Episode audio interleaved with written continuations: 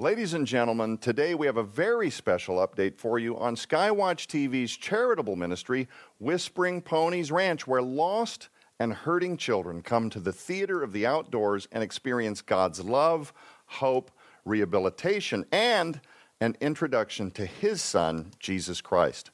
The founders of Whispering Ponies Ranch join us right now.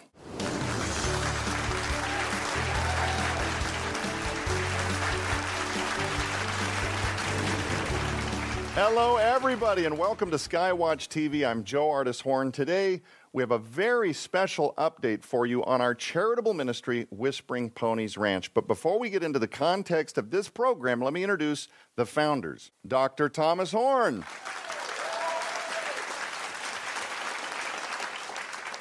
And, of course, my mother, Miss Juanita Horn.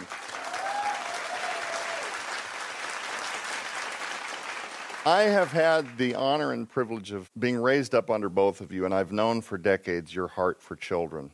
And anybody that visits Whispering Ponies Ranch that gets to see a snapshot of how that manifests every summer season with the young people that come to Whispering Ponies Ranch for rest, hope, and rehabilitation in the forms of hospice-trained therapeutic ponies, zip lines, indoor swimming pools.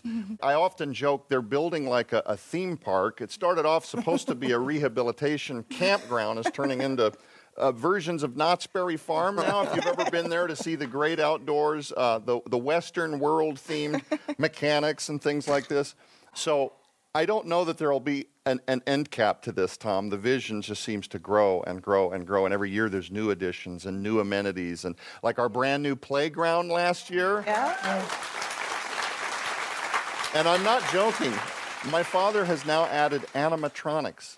If you've ever been to some of these theme parks where they have like Western world theme, you know, loggers moving and, you know, hatcheting wood, and um, it's it's really blown up. But here's the thing: all of that aside, the reactions from these children who have have lived so many years either indoors or in isolation, or or have experienced abuse in every unimaginable capacity, where the darkest parts of human hearts has manifested in fits of outrage and abuse. It's indescribable. If you don't see this face-to-face, what God does at Whispering Ponies Ranch, it's really difficult to encapsulate mm-hmm. in a program like this. But for those unfamiliar, Tom, many of our viewers have followed our ministry for years. They're very familiar with what happens at Whispering Ponies Ranch. But if you're out there for the first time today, and you're just scrolling social media and you learn about this place called Whispering Ponies Ranch, tell us just a little bit about what it is and its mission to serve children. Yeah, so you know, Joe, that this started years ago when our whole family was doing this project for the Oregon District Assemblies of God, uh, rebuilding Camp Davidson. Right. Mm-hmm. Now, I had pastored for many years, and we had sent kids in our, uh, you know, in our churches to different camps, youth camps, but I wasn't personally familiar with what is called Royal Family Kids Camps. And, you know, that's where we were exposed to them. And you'd watch these busloads of kids coming in. Mm-hmm. And when they're first arriving at camp, they look terrified. They look afraid. Some of them are li- physically ill. Right. Um, because they're so scared. And what you learn is that these are kids that have been rescued out of abuse, in some cases severe. Like Wayne Tesch, the founder, says, these are kids whose nightmares are real, right? Yeah. Locked in cages, beat with uh, bicycle, bicycle chains. chains. Just the terrible stuff. Uh, and, of course, Samantha Orr is with us today, and she'll talk later uh, about her experiences. But it got in our heart. Yeah. And Nid and I resolved when we left Camp Davidson that if we were given the opportunity, we were going to buy land and we were going to develop that land and become the benefactors of Royal Family Kids Camps, because the miracle of what happens with these abused children and the fact that they finally find a home in the people that they meet there. So, you know, yeah. the, the different camp counselors, some of them play the role of aunt or uncle or whatever. So that is what we decided to do. We were going to come here, we were going to build this facility, and unlike the other uh, places where these camp kids have tried to go in the past, we make everything available at no cost whatsoever. Right. Right. I've gotten comments myself at our banquets and our camps every year, because I'm still running a lot of the, the recreational programs every year. Guests, counselors, they come in and they marvel at the fact that places that they had stayed before um, maybe a harmonious atmosphere of ministry, but they're still paying a considerable amount. We're going to talk about some of those needs in just a minute, Tom, to be able to camp there where, again, your vision was always that through the partnership of our viewers and supporters, and of course, uh, more than you would ever publicly disclose, my parents have also at the very least matched and often made up and just curated the budget so that the camp would have what it needs out of their own endeavors like Defender Publishing and so forth. Um, but Nita, want to talk just briefly about the horses, because people might be wondering, okay, that looks amazing. I'm seeing some video on the screen of these kids playing in the swimming pools, et cetera. But horses, what, what's the point of a horse? What's the point? Why incorporate animals and then label them therapeutic animals? What, what do the animals do for these children that is unlike maybe what a counselor might be able to do early on during their experience? Well, there's a lot of therapeutic value that these animals can convey, both mutual to the children and so.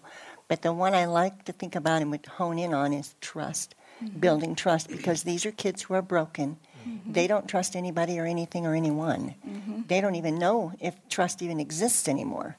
Right. But these little animals are so unassuming whenever they approach, and the animals give affection back. Mm-hmm. These animals aren't asking anything nefarious. Mm-hmm. Yeah. They're just loving on these little kids, and they respond to that.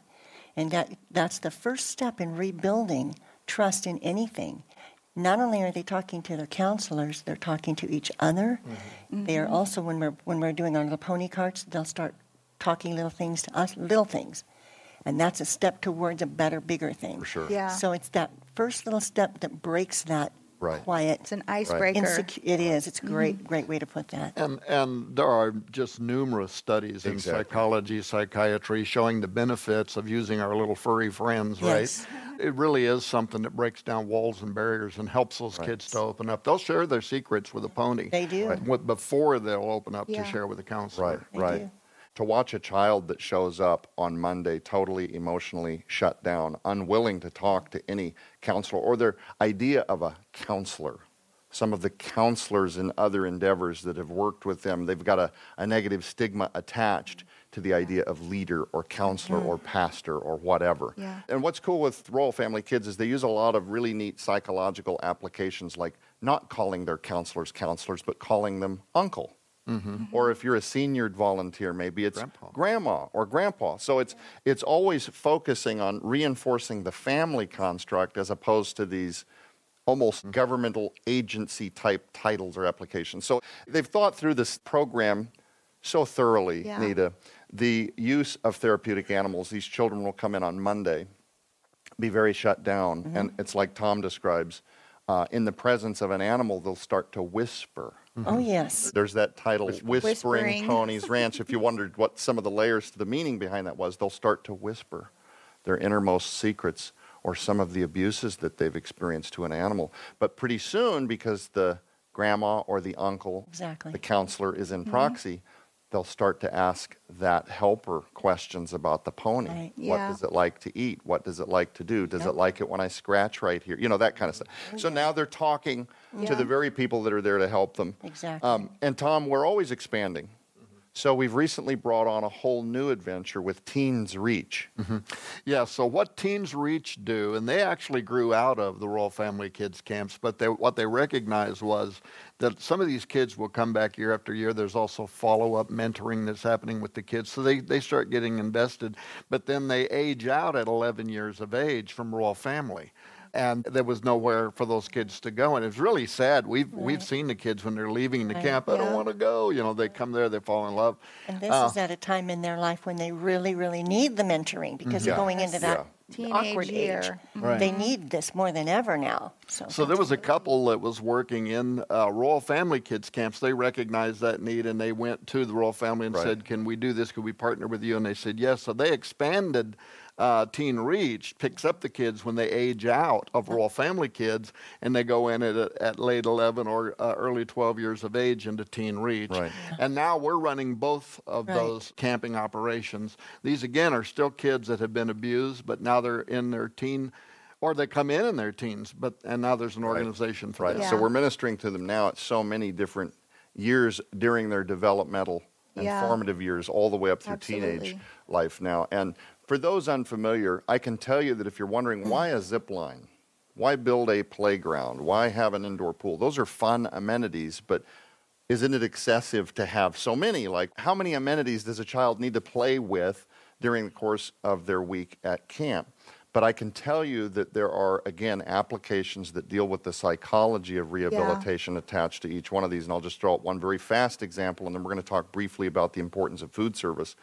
Let's just look at the zip line for just a moment. And the way we've built ours is very measured because we understand who the audience we're trying to serve is. Yeah. This is not a sixty-foot plunge like the one that Jamie Calmer and I twenty years ago had to work up at Camp Davidson. This is very much designed for those who are already apprehensive or may struggle with trust. Yeah. Getting a child to come up to the crow's nest, we call it, which is the platform where they dismount. Right. Mm-hmm. And that child has to choose to be able to zip. Yeah. Right. I don't push them. There's no ejector lever, which means they have to trust me. Mm-hmm. Yep. They have to trust the equipment. Yes. And I would say out of ten children, for at least two or three of these, it is going to be a severe level of apprehension. Yes. And then a mix of four to five that it takes a minute to go, but they're kind of hanging with it. Very few go up and within the first thirty seconds, let me at it, let me at it, let's go, let's go. But the lessons in terms of trust, mm-hmm. trust the equipment, trust your own decision making. That's sometimes, a big one. Sometimes when a child has been coerced into something they're not comfortable with, right. the lesson at the zip line when they are apprehensive and unwilling to do it is to say, it's okay, little Billy. If this isn't something you want to do, I respect that decision. And I'm so yep, proud of you absolutely. for coming up here, even to think the process through. Yep, you took yep. a bird's eye look at what it looks like up absolutely. here on the platform. Everybody give Billy a big, yes. you know. Yep. So Billy goes back down, and he's he's ten feet tall, even though in yep. terms of conventional wisdom, the people that don't understand the zip line on the outside might look at that experience and go, well, Billy didn't zip. You're, you're missing yeah. the point. Absolutely. Exactly. Billy got to choose for himself exactly. what he was right. comfortable oh, with, right. set a boundary, and say no. That's right. Yes, I yes. love it. Catherine, very quickly, another part of what we do at Whispering Ponies Ranch that's so important that people might take for granted, again, I'm familiar with why we do what we do with our programs, food service. Yeah.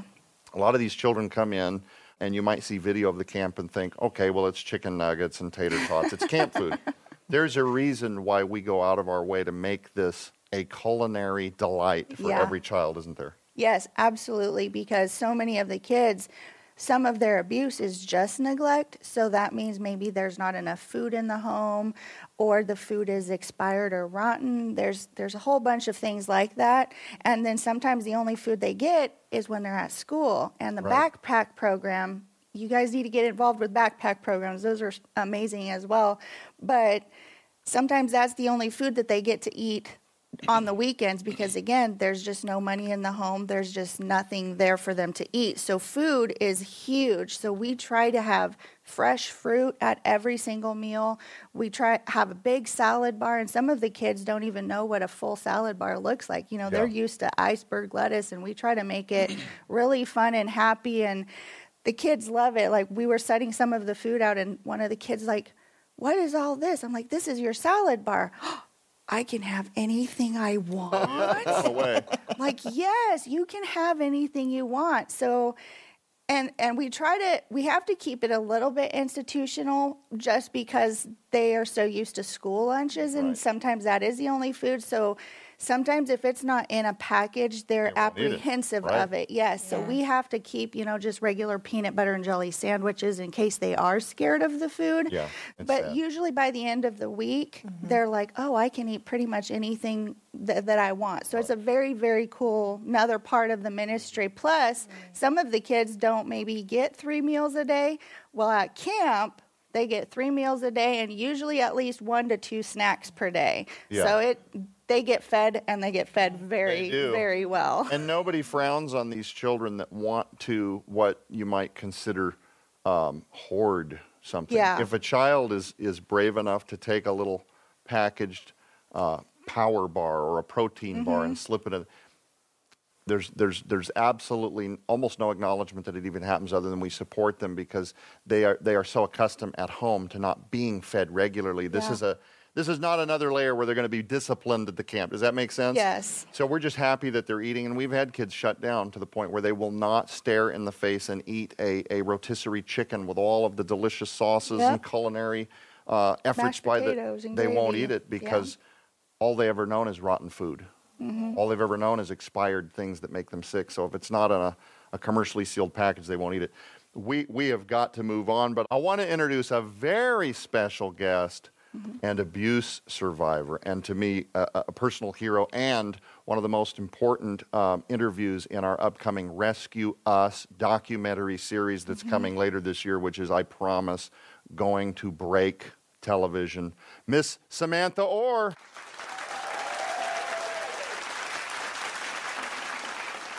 We're not going to be able to do her incredible testimony through years of having to survive some of the most horrific types of abuse in this episode. But again, Rescue Us, the documentary series, is coming, and I highly encourage you to check it out when it's revealed later this year. But Samantha, you're not only one of the feature interviews of that series, and I've heard your testimony. I've heard the long version, and it is, it is gut-wrenching, but also very inspiring, and also a great display of what the power and restorative yeah. um, abilities of Jesus Christ can do when he finally gets a hold of a young child.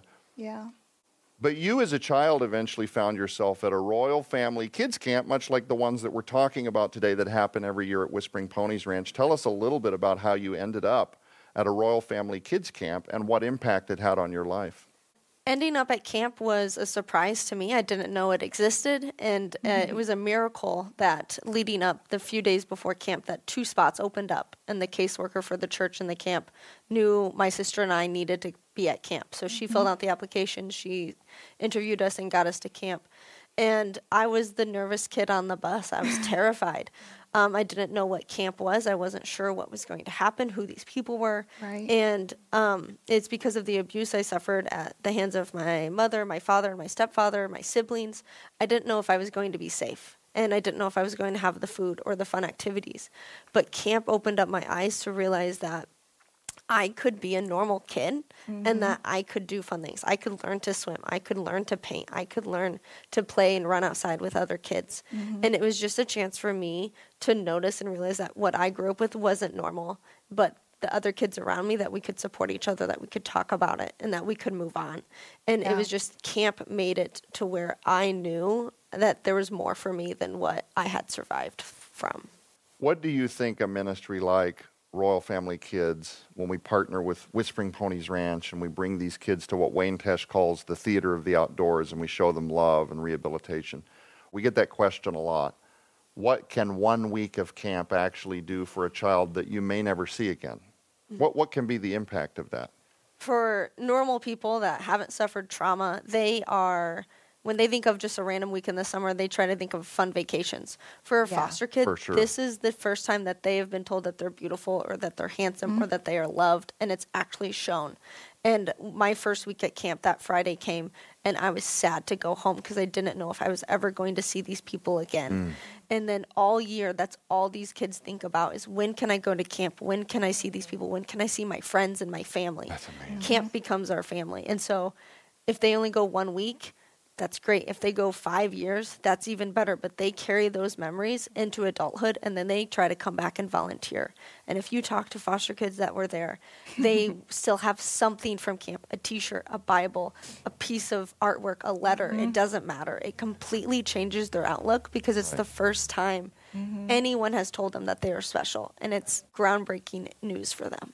And, and isn't that where you met the woman who would become your adopted mother? Yes, it was. It, camp brought me to my mom and then my family, and it it is a miracle that that happened, and I'm forever thankful that yeah. she was there. It's a story that deserves so much more time than what we're able to offer in this particular segment. Ladies and gentlemen, last year we had a banquet we hosted for all of our sponsors and our donors, and we asked some of them what they thought of the work that was being done through Royal Family Kids mm-hmm. and also Whispering Ponies Ranch. Let's take a look. Well, it's an interesting uh, um, question because everyone's trying to figure out what's relevant today, and we don't want to actually lay down the truth. And one of the things that we found with your ministry and SkyWatch and, you know, the things that you guys are doing here, you're actually making a difference. Anything that has to do with uh, the Bible, horses and kids, sign me up. So I think there's a lot of benefit to being out in God's creation. Because children are being helped. People are coming to faith in Christ. They're getting ministered to. They're getting the opportunity to have a Christ encounter. But when I see what you're doing for these children, I really support you. That's why.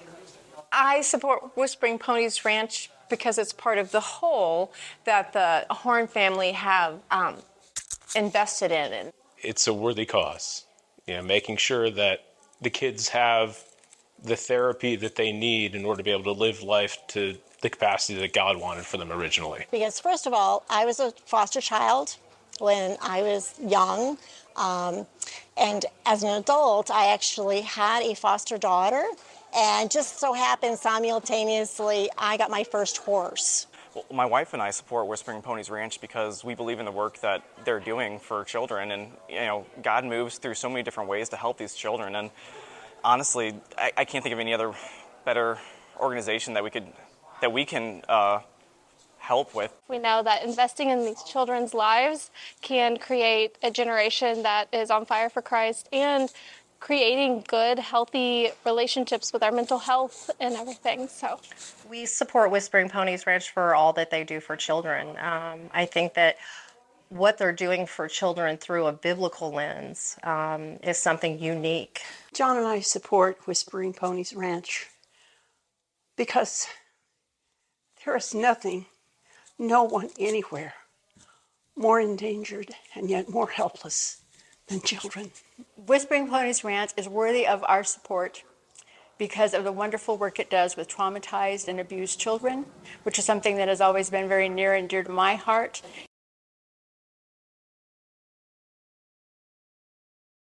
Anything. I believe he can do anything. Um, most of all, he gives people hope. And when people have hope, the Holy Spirit can come and whisper things to their heart, and God can do miracles. I think he's able to save children. I think he's able to rescue them. I think he's able to minister to them, bring life to them, give them hope, give them a bright future, uh, and interact with their hearts, their minds, their souls, as well as their bodies. God can bring hope and life to the children. I got a glimpse of that with working with the kids' camp this summer, and I still have their names in my Bible. Having an opportunity like this makes a world of difference in these kids' lives, not just not just for the summer, but for like the rest of their lives. Whatever seed you can plant in these children to help them grow in whatever walk with God, or just bring some kind of some kind of joy to get them through the next summer. This can change a whole generation. We have a generation of kids that have probably experienced a lot of trauma that are coming here, and if it weren't for a place like this that's helping them heal and learn that God can help them and, and can be the healing that they need, that it can grow families and generations to come. Ultimate healing, whether it be working through and finally dealing with their trauma or overlapping it with such good memories that they have of the ranch, of the ponies, of horses, of all the animals here. It does a lot, probably a lot more than I can even think of, but it, it definitely is a great thing for these children. I think the possibilities are endless. I really do.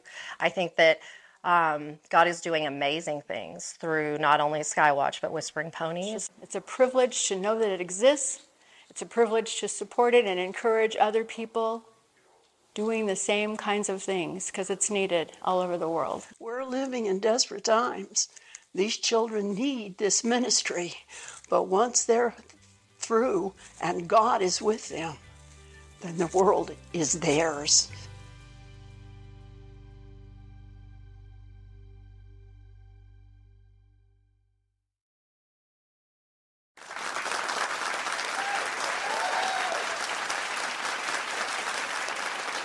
Welcome back to SkyWatch T V. I'm Joe Artis Horn.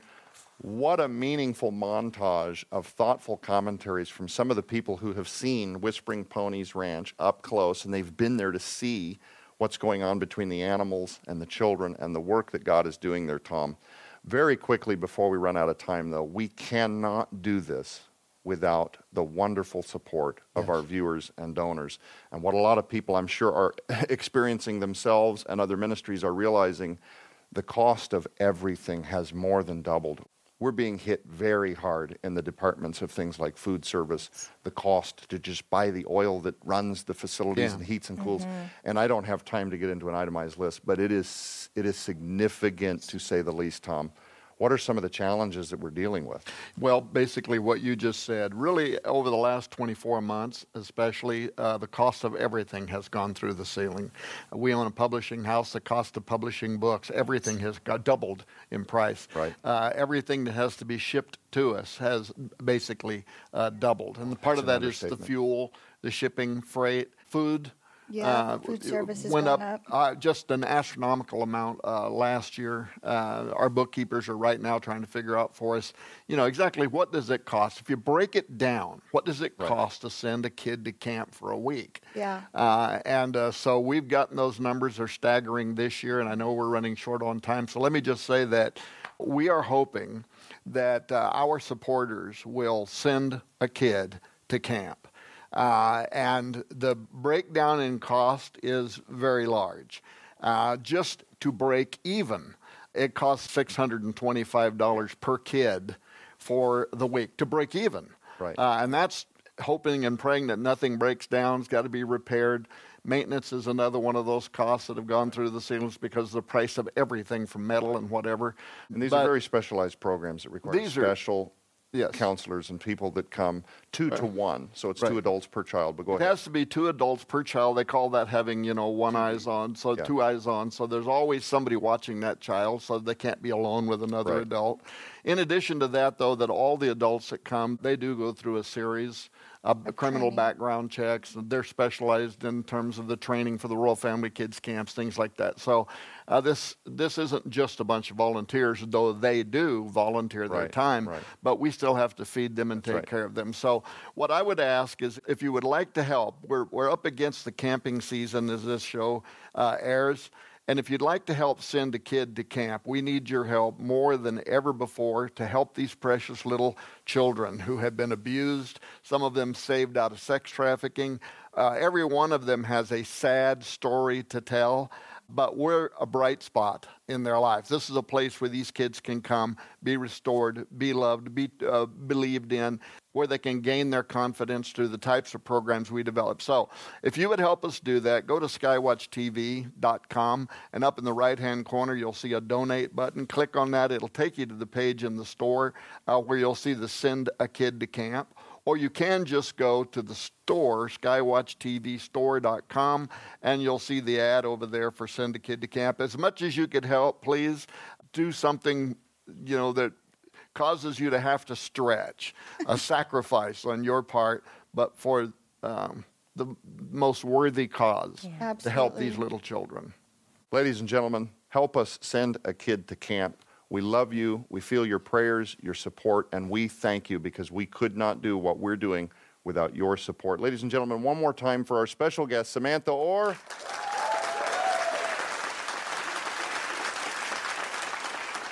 I'm Joe Artis Horn. Keep your eyes on the prize, which is Jesus Christ. We'll be back next week.